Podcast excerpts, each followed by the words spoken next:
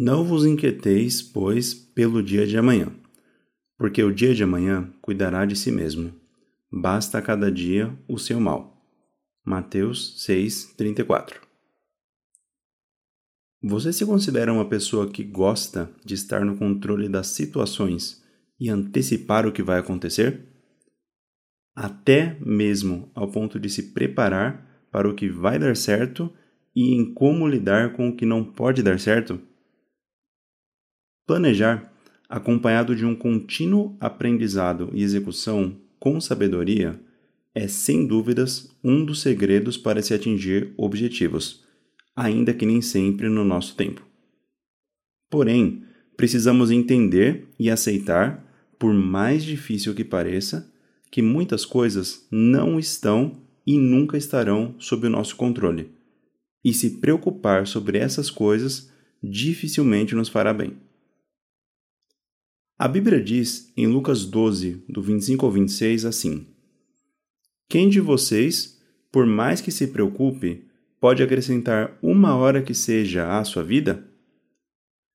Visto que vocês não podem sequer fazer uma coisa tão pequena, por que se preocupar com o restante? Saiba hoje que, conforme Eclesiastes 3, tudo tem o seu tempo determinado e há tempo para todo o propósito debaixo do céu. Há tempo de nascer e tempo de morrer, tempo de plantar e tempo de arrancar o que se plantou, tempo de matar e tempo de curar, tempo de derrubar e tempo de edificar, tempo de chorar e tempo de rir, tempo de prantear e tempo de dançar, tempo de espalhar pedras e tempo de ajuntar pedras, tempo de abraçar e tempo de afastar-se de abraçar, tempo de buscar e tempo de perder, tempo de guardar e tempo de lançar fora, tempo de rasgar e tempo de coser, tempo de estar calado e tempo de falar, tempo de amar e tempo de odiar, tempo de guerra e tempo de paz. É muito tempo, né? E dentre muitas coisas, devemos nos preocupar em viver o tempo e vontade do Senhor para as nossas vidas, que tem planos e um caminho muito, mas muito mais excelente do que o nosso.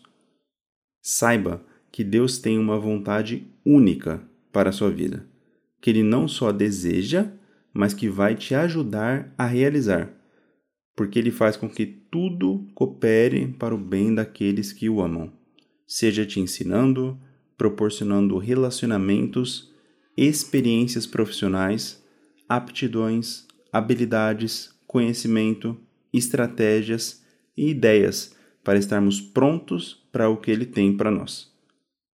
Ou seja, devemos fazer planos, sim, apresentando e entregando todas as coisas diante de Deus, para que ele cumpra sua vontade em nós, seus planos em nós, seu tempo em nós e nos permitindo viver aquilo que Deus sonhou para as nossas vidas. Deleita-te também no Senhor, e te concederá os desejos do teu coração. Entrega o teu caminho ao Senhor, confia nele e ele o fará. Salmos 37, 4 ao 5. Viva os sonhos de Deus e viva o tempo de Deus. Deus abençoe, fique com Deus e até a próxima!